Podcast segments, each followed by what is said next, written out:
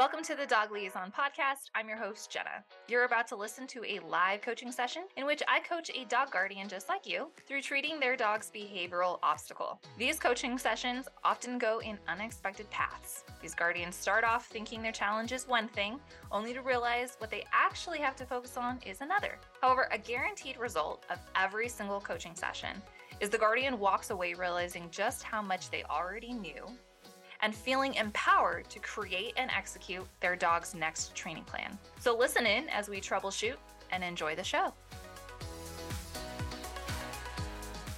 Hello, hello, and welcome to episode three of the Dog Liaison Coaching Show. I am your host, Jenna. If you're new around here, welcome. So happy to have you. I am the owner and head coach here at Dog Liaison, and we are going to be doing a live coaching show today. Today's guest guardian is Tatiana. We are going to be learning about her dog Mumbo. When mom and dad indicate to Mumbo that it's time to leave the park, but he's not ready to leave, Mumbo will resource guard his ball. Mom and dad have resorted to tricking Mumbo into not knowing when they'll be leaving in order to avoid the guarding. So today we're going to try, try to problem solve see what exactly is causing Mumbo to resource guard and what do we need to do to prevent the resource guarding from occurring, yes, and also move forward. How do we get to the long game where we just go and take our dog to play and when it's time to leave, it's time to leave. So, if you are interested in learning more about resource guarding, especially resource guarding as a symptom of anxiety, this episode is for you. I also want to give a shout out to our sponsor for today's episode, which is the Recovering Rover program. Uh, the RRP is a six month group coaching program designed to guide guardians through treating their dog's anxiety related disorders, including resource guarding. So, if that's something you might be interested in, head over to the link in my bio to check that out. Thank you to the RRP for making this live show with Guardians for free available. We're going to jump right into the coaching call right away. Hi, Tatiana. Hi. And how are you today? I'm good, thanks. How are you? Good. Thank you so much for jumping in and sharing your story about Mumbo.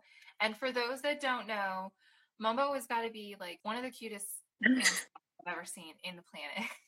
What shout out his handle? What's his handle? Mumbo the Pit. Mumbo the Pit. Y'all need to go follow. He is absolutely a stunner. I know I have a soft spot for pitties, but no, y'all. he really he really is a stunner. Like he gets so much attention. We live in San Francisco and he like it's like he gets catcalled. Like we'll be on a walk and people will yell from their cars and stuff. I believe it. I completely believe it. Those eyes, like, uh, uh, so why don't you go ahead and introduce Mumbo to us? You know, we'll get into sort of what's going on with the ball in just a second, but kind of give us an overview of who he is, what he's got going on in his life.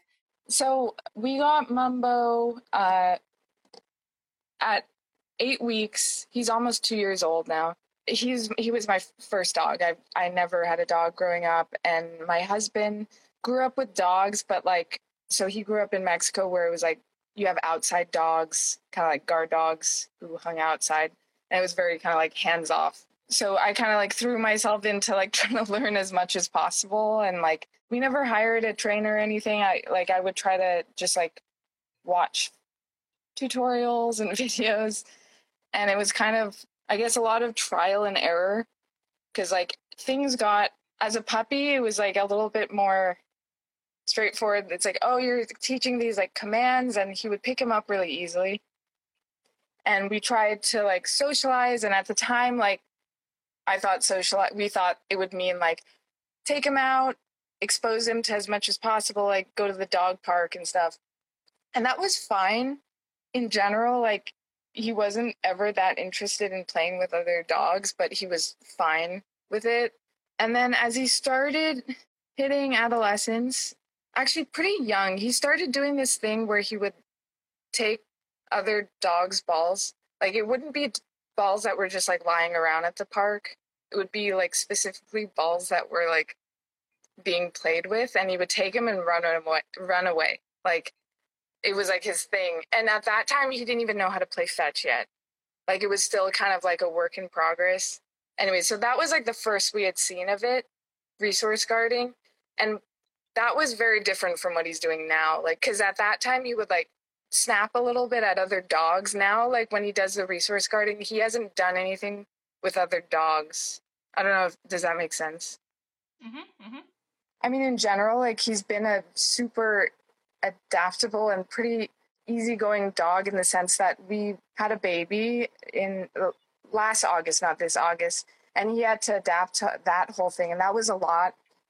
Like we we live in a one bedroom apartment, so it was pretty close quarters, and that was actually probably around the time where it's hard to say like what exactly caused it because there was so many like changing things that he was deep into his like adolescence and then there was so much unpredictability in our lives and it was around then that this thing really started. But i can't say that it's because of the change because also th- it was around that time that he really took to fetch like that he started to become like ball obsessed. Like once we hit the park he was all about that. So in general like mumbo is like a pretty intense dog. Like once he like loves something like he gets so excited whether it be like people or the ball. At this point any place where we've played fetch becomes this like super exciting place for him like that he only associates with the ball. So like for example so we live in san francisco and he grew up going to golden gate park a lot.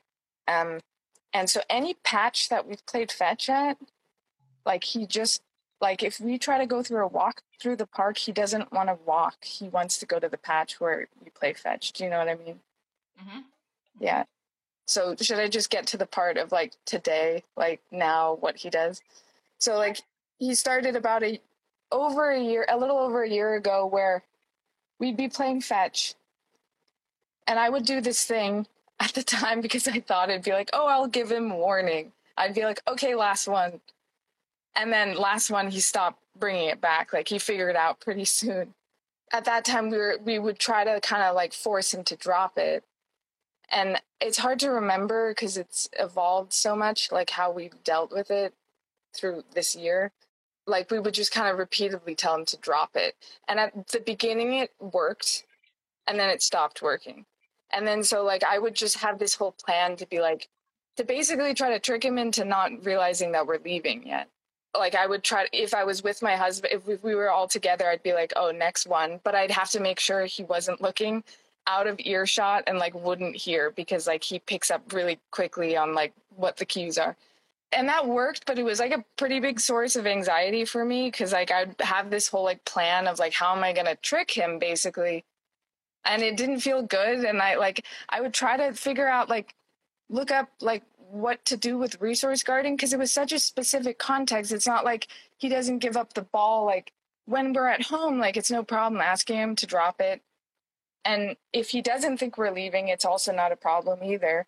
It was just that specific context and I felt like there was no help for that where it would just be like, oh, trainers would be like, oh, like you have to condition a good like a really strong drop it cue.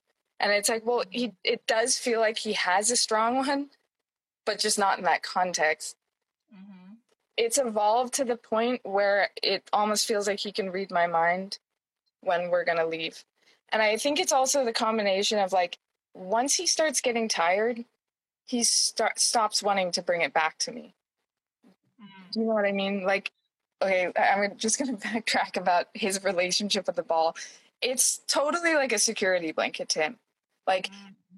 we go to the park and he's excited to be out, but he can't interact with the park or like the, his surroundings until he has the ball in his mouth. Mm. So like he'll be there waiting like anxiously for us to throw it. Once we throw it once, he'll go like run around. He'll be sniffing, he'll be rolling in the grass, but only if his ball is present. Like he loves to like roll on his ball. And he doesn't act like that unless the ball is there. So it's like, and he has all these like kind of rituals, like where he takes breaks in the shade, but at a pretty big distance from us. Like he'll go under a different tree with his ball and he'll just be lying down, like wagging his tail. And he, like, he loves it. Like it's, it's just a whole thing, but he doesn't act like that if he doesn't have the ball. Cause we tried at some point, he's like, okay, we're to stop playing fetch at the park. But then he like doesn't know what to do with himself. At this point, I guess it's changed a bit because I was like, this isn't working because now it just feels like he can read my mind. And then now that gives me anxiety too. At this point, he anticipates when we're about to leave. I don't even have to say anything. So it actually happened yesterday. We were all out. We were having a good time. There was no indication that we were going to leave because we actually weren't. But he was tired and it was hot. So he gets tired faster. So he started doing it. Like we saw, like it's subtle. Like if you didn't know him, you would just think he was a dog with a ball, but you could tell in his whole body language that he was not having fun anymore. And he was like, I got to start protecting this because he didn't want to play anymore, but he also didn't want to leave, I guess. It kind of feels like what a toddler at the playground kind of thing. Like he just doesn't know, he doesn't know when to leave, even though he's tired. Yeah, so he did that. And then, so I was like, okay, we got to go because it never feels quite safe. Like once he gets in that state, because he's really like not himself. He mm-hmm. starts like cowering. Once we stand up, he'll start standing under my legs, like really leaning against me. And, and of course, that makes it difficult, like to deal with like a baby and packing up the stuff. Yeah, and then the walk back, it's always doesn't feel great. Like to think like a dog, another dog approaching while he's in that state, and that's what feels like scary about the situation. Because like if we make it to the car, it's fine. But actually, yesterday he did something he's never done, and same with today for the first time. Now that I've just started letting him just keep the ball as we walk back to the car, the second he's at the end of the like the barrier of the park where he knows like oh we're no longer in the park he'll drop the ball without us asking. He just drops it and then keeps walking. He did that today and yesterday for the first time ever. And that's only since i started just like not even asking for him the ball back. That's pretty much what's going on. Mm-hmm. i have so many questions. Um so do i. Like yeah. And and i and i apologize for for kind of smiling and giggling at, the, at, at that because what I heard was you say that like you having to trick him and kind of do this full like coercion plan has caused you anxiety. I heard you say it doesn't feel good. Yeah. Can you expand on why doesn't it feel good to do that?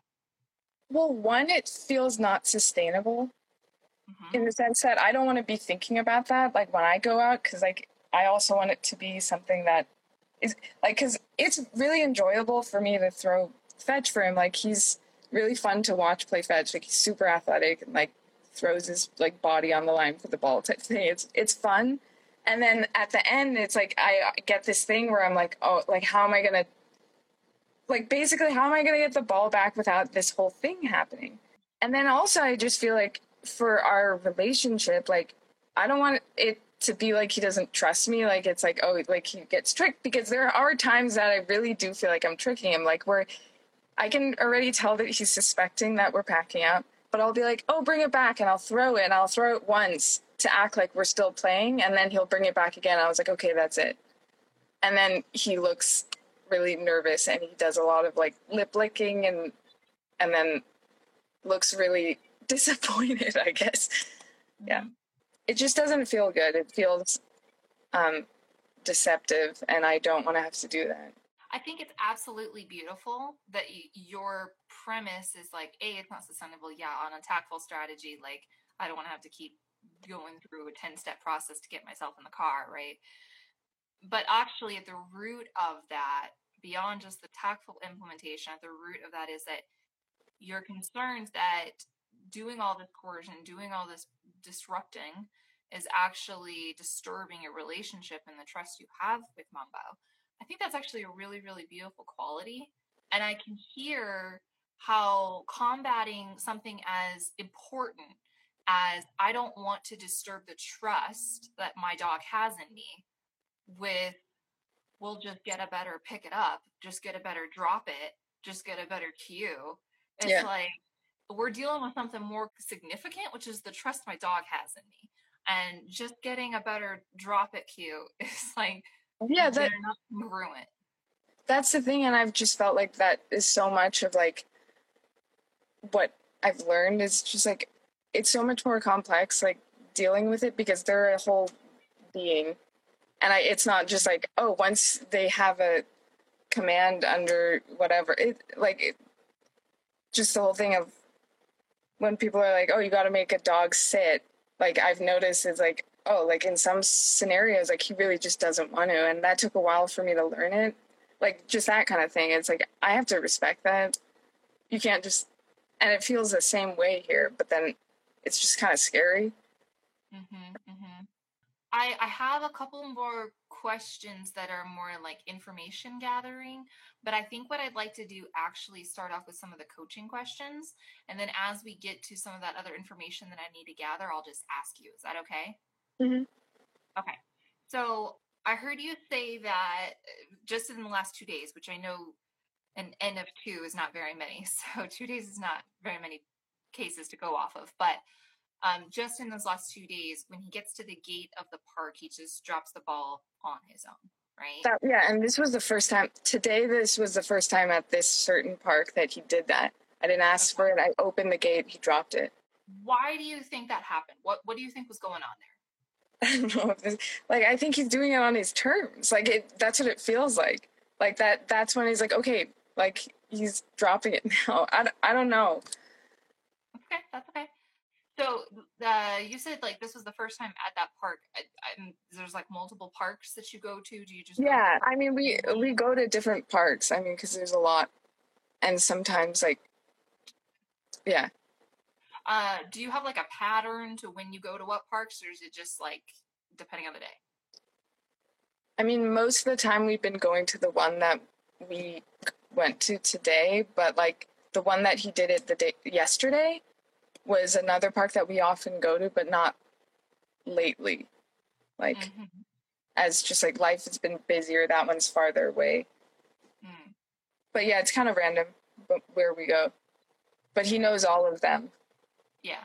And it sounds like he's building like really strong associations with them, especially once you play instant like oh my god i know this place right yeah instantly like and then it's no longer a place where he can be chill at like if we're on a walk without a ball and we're just walking, like he's like pretty chill.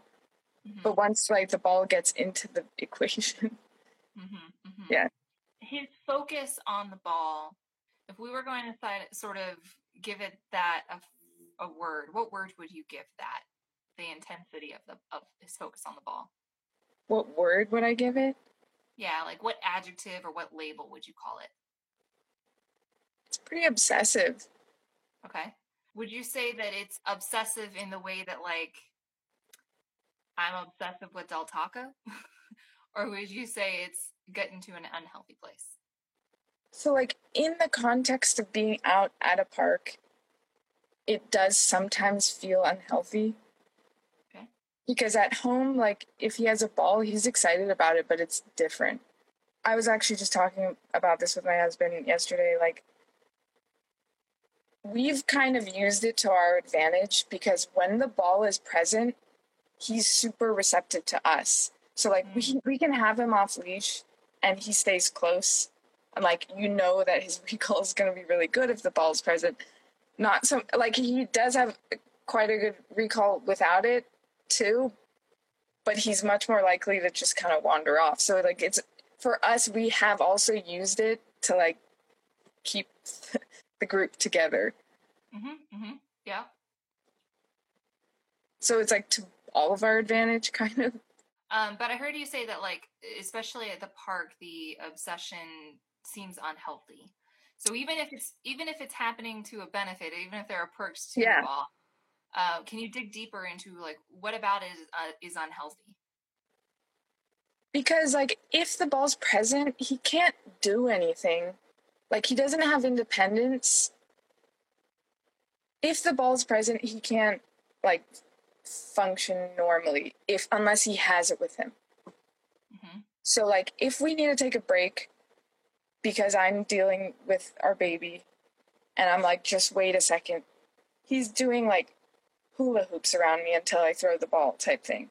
Mm-hmm. And mm-hmm. he can't he can't just like chill if the ball does is not there at all, he can interact with the park. But if it's there, he he can't unless he has it with him. Does mm-hmm. does that make sense? Absolutely, it does. So if what I'm hearing is that I'm going to kind of repeat some of the things you've said. I'm just going to consolidate them in one little place. Is that okay? Yeah. So I've heard you say that without the ball at the park, he he Mumbo feels lost. He's like, "What do I do? What do I sniff?" I, it's not until I have the ball in my mouth that I can sniff, that I can roll around in the grass, that I can be a dog, Yeah. right? But if I don't have the ball in my mouth, I'm like, uh, I don't need the ball. Like Yeah. this. right. I've heard you say that he has an unhealthy, especially at the park, he has an unhealthy obsession with the ball. And I've heard you call the ball a security blanket for Mumbo. Yeah. So my question for you is hearing all of those things together, is the problem the ball? No, because he acts like that with people too that he really likes, like guests. Like like he brings this he does the same thing with anything that he really loves, I guess, or makes him really excited. Mhm. And I guess that's certain people and the ball. Mhm. So if the problem is not the ball, is the solution also is the solution about the ball? No, it's not. And that's that's what I mean, that's what at least I feel like. Because it doesn't taking away the ball didn't change this thing of Mumbo that can be sometimes quite difficult, like how he gets so overexcited. I'll just just about the thing with like people he's like like okay, so my sister was visiting from out of town. For some reason he really took to my sister. Like from when he was a puppy, he doesn't see her often. We don't even live in the same city. But whenever he does, he just goes nuts. Like he has to be like sitting on her as close as possible, like just and and he can't rest. Like he actually got so over excited that like it just looked it was kind of scary because his eyes were just like so dilated for hours and like he was panting in in our apartment and he's never doing that and it was just kind of a similar thing where he was just so he couldn't settle down because he was so like excited hmm hmm So I have I'm going to give you three options, and I want you to just pick which one you think it is. Okay? Is the ball, the ball itself, the problem, the solution, or a symptom? I feel like it's the last two at the same time like it could be Why do you think that? wait the, a problem a solution or the what Symptom. symptom it's definitely a symptom of this pattern of Mumbo's Why do you say that? because he shows this behavior with anything that makes him excited. And then I also think it could be used to our advantage to try to like like help him with it using the ball since we know that he likes it so much and it's something that we have and is it okay? Good. Yeah. Okay. There's no right or wrong answer to that. So Yeah. I'm totally on board with you. And I saw some hearts going up on the screen, like you're getting some love. Can we give some Tatiana some love in that? Because she's doing some serious problem solving here. And she's doing it all by herself. Not very much assistance from Jenna over here. So thank you so much for that. Give her some love in the chat, okay? So if, let's say what I heard you say was it's definitively a solution, or I'm sorry, a definitively a symptom, right? It may or may not be a solution. We can troubleshoot that in a second. Well, Yeah. we know definitively it's a symptom, right? yeah So if it's a symptom that there's a deeper root rooted problem, Yeah. What is the deeper rooted problem? the over arousal thing Okay. that he has like him getting overexcited where his brain stops working like it's like mumbo's gone i don't know So, so where should your energy be best focused?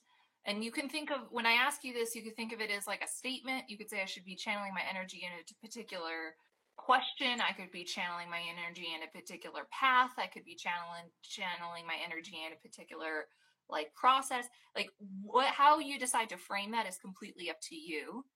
But knowing that the ball is not really the problem, that it's a symptom of a bigger problem. The bigger problem is his hyper arousal or his obsession and his like extreme, right? Just like extreme. I see I see that in all caps, like extreme, right?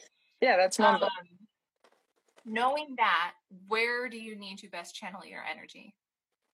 i mean ideally if I knew a way to channel my energy towards understanding how to like calm him down, Okay. that would be where my energy is going. But I don't even know where to begin with that because like I could tell you the specific scenarios. Like one of those is us parking while going out. The second we hit reverse, he's like losing it shit in the trunk. Mhm. And the thing has been just like Mumbo, be quiet. Like, and we're all the way in the. I'm driving, and it's like, yeah. If I. My job is to help you figure out where to go, right? So, Yeah. like, the fact that you're like, I mean, I need to help him calm down, but I don't even know, like, what that looks like. Like, that's Yeah. why you have me, right? I guess my first question for you is you said help him calm down. What does calm down mean?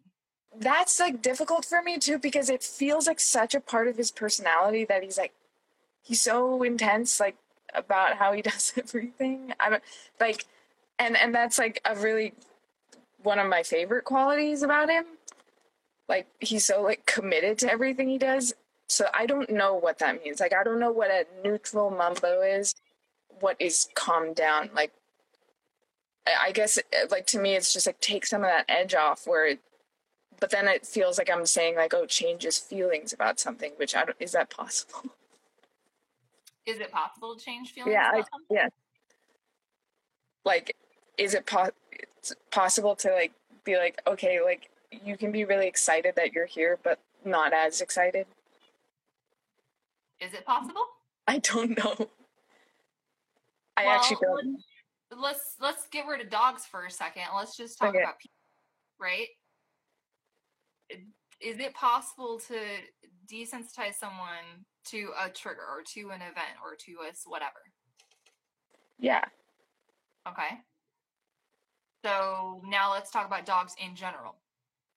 Is it possible to desensitize a dog in general, any dog off the street, I know. event, to a whatever? I know that it's possible because I hear about like recovering dogs and stuff. hmm and this is where I feel like I don't know what I'm doing. Like I don't know how that happens. I like I know like I've read and watched videos. It's like what it can what it sort of entails. Like I know like some general terms about it, but like in the context of Mumbo, I don't I don't know what that means. Like I don't know how one would go about doing that. So what I'm hearing is you know that it's possible to desensitize a person to an event. You know that it's possible to desensitize a dog to an event. You know that there are methods to desensitize events that exist. You've done enough research, enough YouTubing, enough reading to know that there's like a method and you understand the method like loosely in theory. Yeah. But how being but being able to apply it to Yeah. In this context, there's like there's a disconnect. Yeah, exactly. Okay. So let's let's work through that. Are you game to work through that? Of course. Yeah, that's what yeah. So of the things that you saw, again, uh, right now I don't even want you to worry about like tying it back to Mumbo. Just like table that. All I want you to answer is of the things that you learned, how do we desensitize a trigger or an event or whatever? Well, I've heard of that thing of like keeping them working in a where they're not past their threshold. Like Perfect. Beautiful. Working That's a- Beautiful. um and then the thing of like having a positive like conditioning a positive res- Beautiful. then I then I don't know what happens after. That's okay. That's okay. So, uh, to a couple of things. I'm going to recruit our chat box.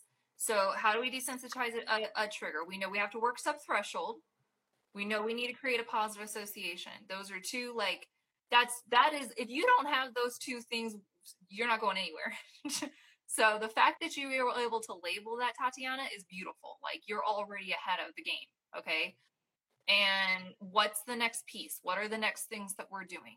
Um, I saw one recommendation was about pattern games uh, and self soothing pattern games. Are you familiar with that, Tatiana? no. Okay, that's okay. We don't have to be. if you guys know, or if Alito, if you're still here, would you mind giving us the definition in the chat box on what a self-soothing pattern game is? And um, maybe we can add that to our resource library later, so that Tatiana can go do some researching on that. That would be helpful. While we're waiting for them to give us that next step, we've focused on uh, the positive association. Let's break down working sub-threshold.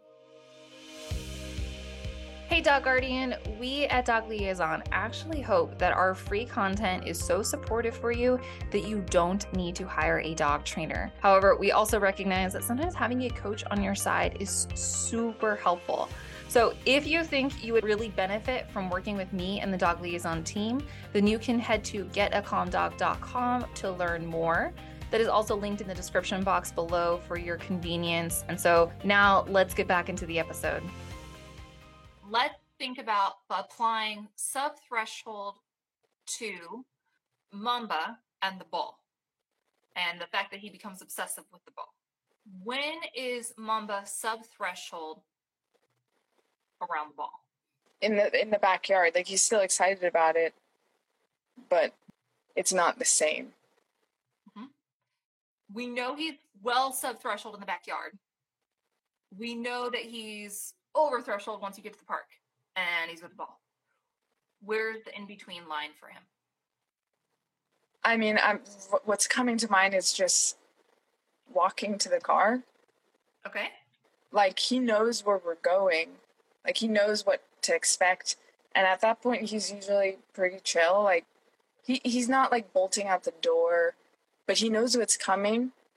He hasn't hit like when we haven't gotten to the car yet yeah, and he, he's sniffing and just there. It usually actually takes a little long to get into the car because I don't know, mm-hmm. just like mm-hmm. enjoying the walk to the car. That is where, and then once we're in the car, no matter how short the drive is, he kind of like loses his shit once he knows we're parking. Mm-hmm. So he loses his mind once you're parking. So we know we know where the over threshold starts, right? And and I had just a clarifying question for you. When you say you're walking to the car and he's he's he knows what's coming, but he's not over threshold yet, is the ball visible? Does he have the ball, or is the ball still hidden? So the ball is with him in the trunk. Like he has full access okay. to the ball. Yeah. Like once he gets in the car, like the yeah, the ball is just there. And like he he doesn't like leap out of the car when we're there. Like he knows he's supposed to wait. Like I open the trunk, like I'm collecting his stuff. Like he's never be like in a like uncontrollable state. It's just like as we're parking, he's like kind of bouncing off the walls. And then we park. I open the door. He knows to wait, but he's looking really anxious. Mm-hmm. I guess at that point he's already over threshold. Would that be? What what what is to you? What is the definition of over threshold? I guess when you can't really function in like where you're like not functional. Like and at that point he still is. Like cuz I can well, still be like I don't know. Is non-functional like an on-off switch? Is that really how brains work where it's just no. like I'm functioning or I'm not functioning? I mean, sometimes it seems like like, no. Uh, I what I mean is kind of like where he gets in that like one track mind it's like i can only think about this. Okay can i just say this this um thing that he does? So like yeah. golden gate park is like a massive park and so we've played fetch in patches and then there's this promenade that you can walk down. We can walk down it. If mumbo is approaching a place that we played fetch he starts pulling like a horse and he's really strong and it's it's it's pretty difficult. And normally like on a walk like he's fine. And then as we pass the patch he's just kind of looking at me like what are we doing? Like why are we passing it? And then he kind of calms down and then he's just walking. Then as we approach another patch then he starts pulling again. And if we and it's just a thing. So like he do, you know why i'm bringing it up because like this is why it's confusing because like it starts like it's very clear it's like oh there's fetched land type thing and then he calms down and then it happens again Mm-hmm. Would you mind if I gave sort of a human analogy of what you just described? Okay, please. Here's a human comparison. You take your baby to Disneyland. I think you said your baby's like one, One, right? yeah. So let's fast forward and assume your baby is six or seven, okay? And you're going to take your toddler, your now toddler, to Disneyland. And they see a ride and they get all excited. Oh, mom, I want to go to that ride. I want to go to that ride. Yeah. I want to go to that ride. And you said, no, we're not going to that ride. So then you're like, okay, fine. And you have to walk past the food, the concessions. And then there's another ride. Yeah. And your toddler's like, oh my God, mom, there's another Yeah, ride. yeah. Yeah, there. Can go on that one? I said, no, we're not going on that ride right now. We're going this way. Okay. Oh Mom, there's another ride over there though. Did you see that next ride? Right? So there's like this way, there's this time, this duration between the two rides where like inherently the excitement is going to kind of go down. Yeah. But my question for you is in this analogy with your now toddler at Disneyland, did your toddler ever really um come back down to Oh, like that sure not. basis? Yeah. No. Okay. Your toddler's still running on like excitement. We can kind of compare that to adrenaline, right? It's still Yeah. like still very active. Would you agree? Yeah. Yeah, one hundred percent. So even if your toddler is able to hold a conversation with you in that moment, is your toddler's brain in the best capacity to have No, a deep yeah. conversation? no. No. So is your toddler over or under threshold in that degree? Over. Okay. Over. So Yeah. Now let's go back to Mumbo. In the gap in between the one part of the park and the next part of the park, is Mumbo over or under threshold? He's over threshold. He's just behaving in a way, and I often joke about it with my husband that if you were looking, you would think he just walks really well on the leash, but he's actually just confused about why we passed there. Okay. So is that a conducive place and time to learn? no. Okay. So then we need to find a different place to learn. Yes? Yes. Cool. So I want to pause here for a second. What sort of ahas or thoughts or like ideas are kind of coming through your mind right now as I've broken that down for you? I guess uh, an aha would be like actually seriously con- considering where he is under threshold. Like, Mm. because I haven't really actually thought about that.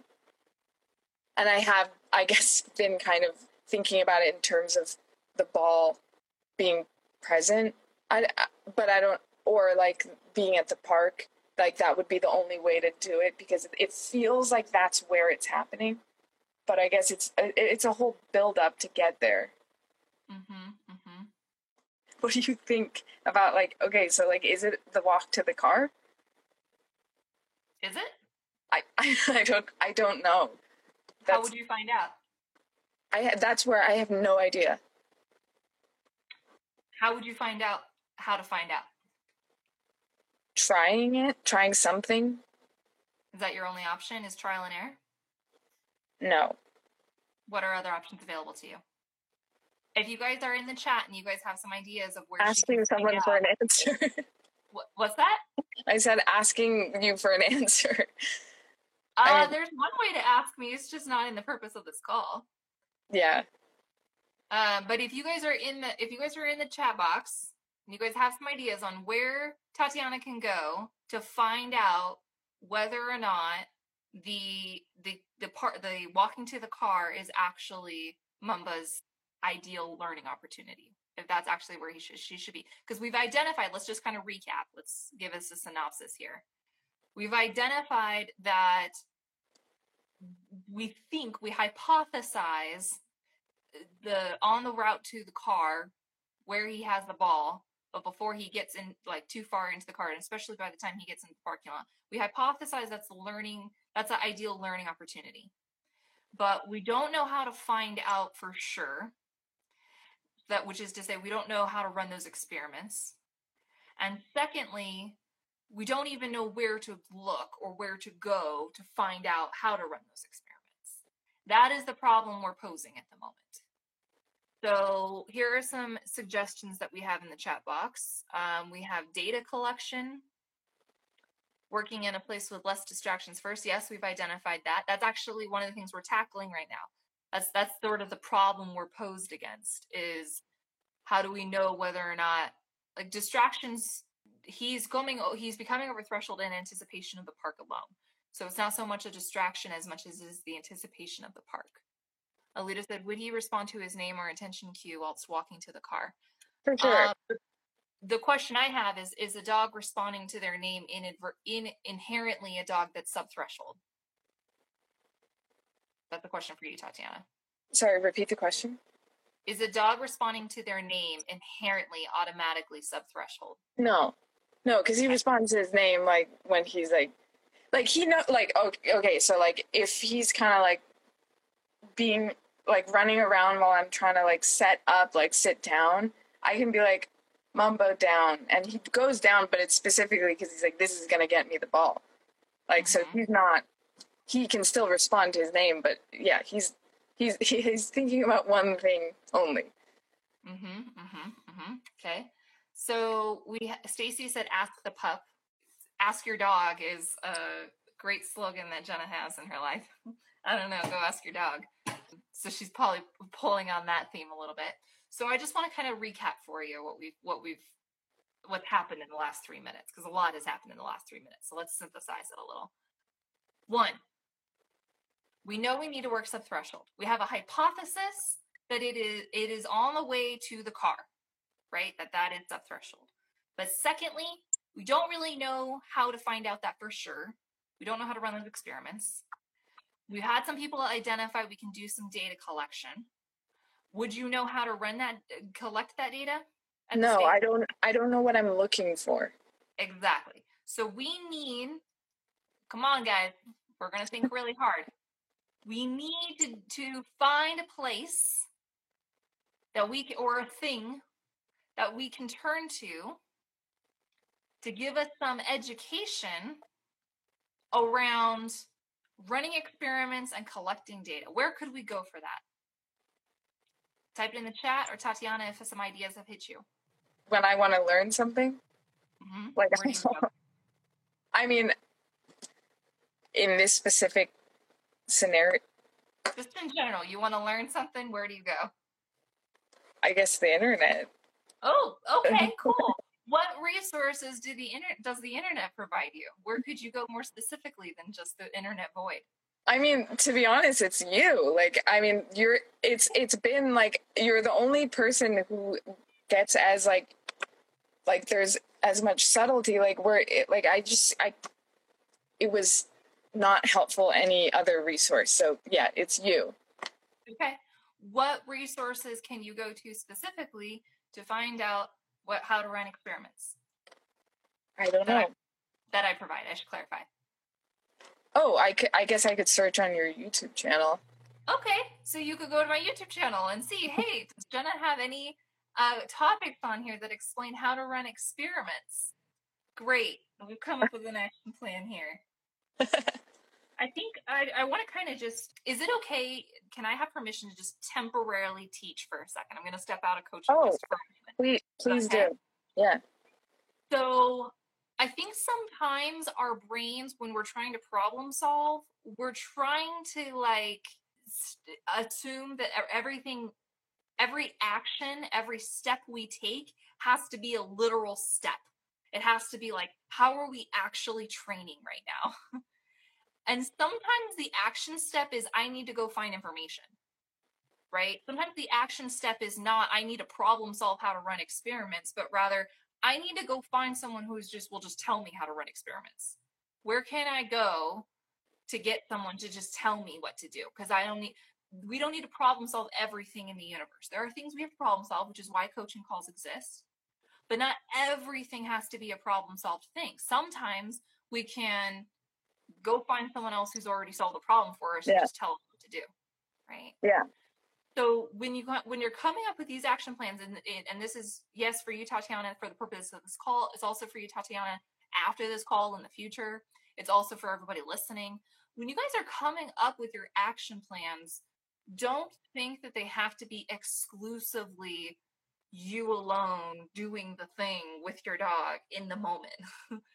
sometimes the action plan is simply I had found a gap in my knowledge and I need to go fill that gap. Okay. Thank you for letting me teach just for a second. Oh yeah, yeah. No, I appreciate what you said. Now, I, I also, you know, given that principle that I kind of just laid out here, where it's like sometimes we don't have to problem solve everything, sometimes we can just go find someone that's already solved the problem for us and tell us how to do it. Given that, Uh huh. do you think that you have to continue problem solving Mumbo's, eh, you know, hyper arousal and overstimulation and obsessions completely by yourself? No, Okay. I don't. It's, I guess. So here, here's where I felt like stuck. And I guess what you're telling, what you just said, made me kind of think that I just have to get a little bit more specific about like the s- specific steps. Like, I'm not gonna get the answer of like what what to do. Like, I'm not gonna get like one basic answer. I have to figure out what is the step that needs to happen next. Because all this time, what has been frustrating is that I like I haven't been able to find the specific answer. Like I felt like I've searched for this thing, but no one has like no one has outlined this thing of this specific scenario, which I know is probably not rare. Like I it's probably a thing that a lot of people deal with with dogs, with their dogs, but it felt like so oversimplified and like I guess like kind of basic the way that people talked about this thing. And I I and I guess I needed to think of it more of like uh, a Mumbo's having this like anxiety thing around this stuff and where is he not have yeah. Get more specific about what what I am actually wanting to do with him with this thing. Mm. I just want to validate everything you just said. Can we give her some hearts up on the screen? Give her some love for that epiphany. And I want to thank you for being willing to grow publicly on a public forum like that to have that sort of breakthrough because that's freaking scary for starters. Um, but secondly, it's going to resonate with so many people. The idea that uh, I I, I want to validate your experience, which is that a lot of times dog training culture does tell you like, oh, your dog is resource guarding the ball, teach drop it. And it's very Yeah. reductionistic. It's Yeah. very like it seems so simple. Like you're just Yeah. so stupid for for not knowing that Yeah, you just yeah. need to teach your dog drop it. Well, you're sitting there saying, actually, I've identified that the problem is quite large. The the problem is A, I don't want to break trust with my dog. And right now I'm coercing him and it doesn't feel good for the relationship that I want with him. B, perhaps he's dealing with some anxiety that we need to dig further into. Perhaps the pro the, the ball is the symptom, and we've all been looking around saying, let's just treat the ball. And, Yeah. you're sitting there being like, forget about the ball. The ball is not the problem, right? Yeah. let's focus on the root issue and it's it takes a lot of bravery as a guardian to say that against uh, the dog training industry it takes a lot of bravery for you to be like okay i tried to freaking drop it my dog knows drop it like it's the back of his hand i did what you told me to go do Yeah. it didn't work. It takes a lot of bravery for you to stand up and kind of combat that. So, thank you for that bravery. I want to validate that your experience makes sense. It is correct. You are doing the damn thing. Like, keep going, right? And this this hunch, this feeling that you have in you that you're like, there's a bigger issue here, which is an anxiety thing that we need to actually focus more on. And I have to get. I heard you say I have to get more specific with what it is that I actually need to treat and what I actually need to do, you need to lean into that hunch, my friends. Keep going. Keep digging into that. Ignore the freaking ball. Ignore all the trainers telling you it's a resource guarding issue. Ignore all of the people. You've tried all that. It didn't work. Move forward. Right? Yeah. So when I say all this, what's coming up for you? I guess like uh time to do more research. yeah. You love a good research hunt. Yeah, like I guess what's coming up is a little bit of overwhelm for me. Uh Okay.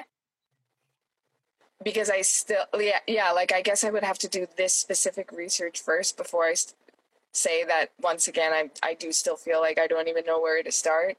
Mhm. Um, Mhm. I guess where I am starting is the research thing of like specifically what how to run experiments is Mhm. yeah Okay. that is I think the only thing I can really think of right now because I feel like that is the only the first thing to do after I- research. I heard. I agree. I, I think that that is something to look further into. And I heard you use the word anxiety. How knowledgeable do you feel you are on dog anxiety, like around it? I feel knowledgeable about Mumbo's anxiety. Like I know like I can tell when the least bit of change in our like daily routine, like even so far as like why are you guys sitting in this room when you usually sit in this room at this time of day? Like how much that affects him. Like he'll just be staring at me. Like he'll be lying down but staring at me. And Mhm. like that that kind of thing so i know i can i know when he's feeling anxious and sometimes it's hard because i don't feel like there's something i can always do about it because like i'm like living my life Mhm. um but i no I, I i guess the answer is i don't know much about dog anxiety yeah i don't So, um, what I'm hearing is that you've actually been able to do some a lot of self observation of Mumbo.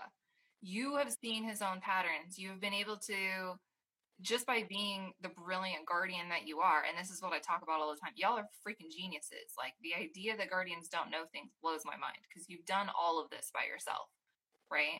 You have observed his patterns. You know what's causing him anxiety where it seems that you've identified a gap in your knowledge is in the principle of anxiety on the whole as it Yeah. applies to dogs. yeah So, researching more and learning more about the principle of dog anxiety. I know you said you can reference my YouTube channel. That's a great place to go. You know, there's a reason I've niched into dog anxiety. So, everything that you come into my sphere, you will find dog anxiety stuff right but i also i think the the challenge for you that you'll have to to really work through is as you're learning this material about dogs in general and dog anxiety in general you'll always be having to think about okay how do i bring that back to mumbo? How do i bring that back to mumbo? How do i bring that back to mumbo? Right? And as we've identified here i heard you say like i don't have to do all of that problem solving alone. The key there is is okay well if i'm not alone who am i letting into my nec- network and in what capacity right? If i'm not if i don't have to do all of this work by myself and i can ask for advice i can have people problem solve things for me. How, how who am i letting into my network and at what capacity how am i using them? That is an also a self discovery that you'll have to go on. Does that make sense? yeah. Yeah as we kind of start to segue and we wrap up, I want to list the three commitments you've made in our call. So you've talked about a couple things. One, you really want to do some thinking, some deep pondering of where is Mumbo sub threshold, like in what environments, right? Just uh, from the loose observations you've already made. Two, how do we run experiments to go, and we need to go research how to run those experiments, particularly on the way to the car. And three, we need to do more research around dog anxiety on the whole and tying that back into Mumbo. Yeah? Those are the three commitments you've made here. I want to kind of tap in a little bit. What has been supportive about our conversation? I guess you helping me break it down and go to the the actual root of it. Just kind of like it, it just kind of feels like now I can kind of look at it from a different angle. Like whereas before it was like I was seeing it from my eyes, which was kind of pretty repetitive and not creative. I don't know. And then now I can sort of see it from a different angle. So like that I mean, which is what I was hoping for, which is nice. I do want to say, I, I remembered though, like as you were talking about researching into dog anxiety, a couple of weeks ago you made a, you did a live about like empath dogs, and I was like, oh, that's Mumbo. Like he's totally like that. Everything you were describing was him like that. Mm-hmm. I don't know, but yeah, and that was helpful. But also, I just didn't know how to apply. Like, okay, the the disconnect of like, okay, so what? How do I use that it, to help this thing? Yeah. Well, and just my my invitation to you is to remember that like you don't have to do it alone, right? And I think like you just even being willing to come on the show alone is evidence that you are ready to move out of just your brain. Right? Yeah. And I think sometimes when I say like move out of your brain, I I always want to remind people that like our brains are really impressive places, right? Like your brain has done already so much for you. Your observations of Mumbo, your relationship and the bond you have with him has already very clearly carried you a very far distance. And it's starting to hit its its capacity, at least for right now. Yeah. Right? And when that starts to happen, you have to start tapping into other geniuses. And sometimes, and in my opinion, you should be tapping into as many free geniuses as possible. Yeah. Right? Get all of the free genius. And at some point, that might mean that it's not free anymore. It just depends on where you are in that journey. But what I would say is like something that could be very beneficial for you. And I'd like to kind of, this is my CTA to the audience. This is my call to action for the audience. If you guys have a dog that demonstrates an obsession with a thing, especially like if it is a ball, like the dog that's coming to my mind right now is Brimley the Doodle. I don't know if you follow her on Instagram, but Brimley the Doodle also has anxiety. She was in the RP as well. Um, she's now a graduate, but she's also has like an obsession with balls as well. So if you have a dog that has an obsession with a ball or some other type of thing like that, where it's like their security blanket, will you guys please type in the chat or if you're on team replay, type in the comments and say that's you so that if you guys want to connect and you can problem solve and you can say, okay, how did we work through this obsession of this object? Um, you guys can have those private conversations and kind of have a real person to talk it through with. Does that make sense? Yeah. Okay. So that's my call to action. If that's you and you are on team replay, please say so. Tatiana, my question for you as I before we wrap up is what did you learn about yourself today? That I've had some like blind spots with this thing. Like I, I yeah, I was just I was a little bit I guess kind of like looking at it like this. It, it's what it feels like, like too close. And like mm-hmm. I wasn't looking at a bigger the bigger picture. Okay. How it, it is all kind of the same story about Mumbo. Everything that is gets kind of like, oh, like he's kind of unhinged. Like it's all the same thing. And then the ball was just like the, it's a very obvious one mm-hmm. that now has just been a pattern for a year that he's doing this thing. Mm-hmm. Yep. What did you learn about Mumbo? I don't know. The thing that's just coming to my mind is that he might, he might need our help a little in a different way. Mm-hmm. Mm-hmm. It's not as simple as like, oh, that's another thing. It's like I do like the whole thing. Like I would get really like obsessed with like, oh, meeting Mumbo's needs, and I'm like, so in my brain it was like, okay, he loves fetch so much, so like meeting that need,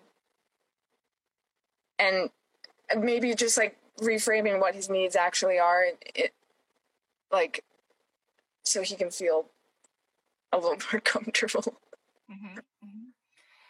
I want to thank you for your vulnerability, for your transparency, for letting us, talking us through your thoughts so that we can kind of hear on the inside. Thank you very, very, very much for that. I really appreciate it. Please give us an update. You know, I know that it'll be a couple weeks out. You got to sort through, you got to move through your action plan. But I hope that you'll send me a DM in the future. Let me know, you know, what comes to pass and kind of where you end up. So please keep us in the loop. Bye there. Bye. Thank you so much. Thank you.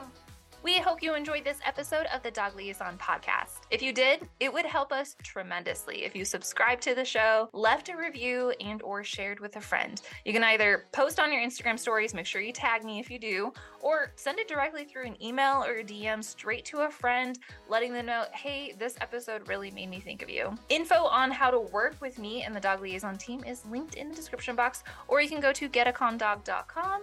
We look forward to having you in the next episode. Until then, give your dog a treat for me, and we'll talk soon.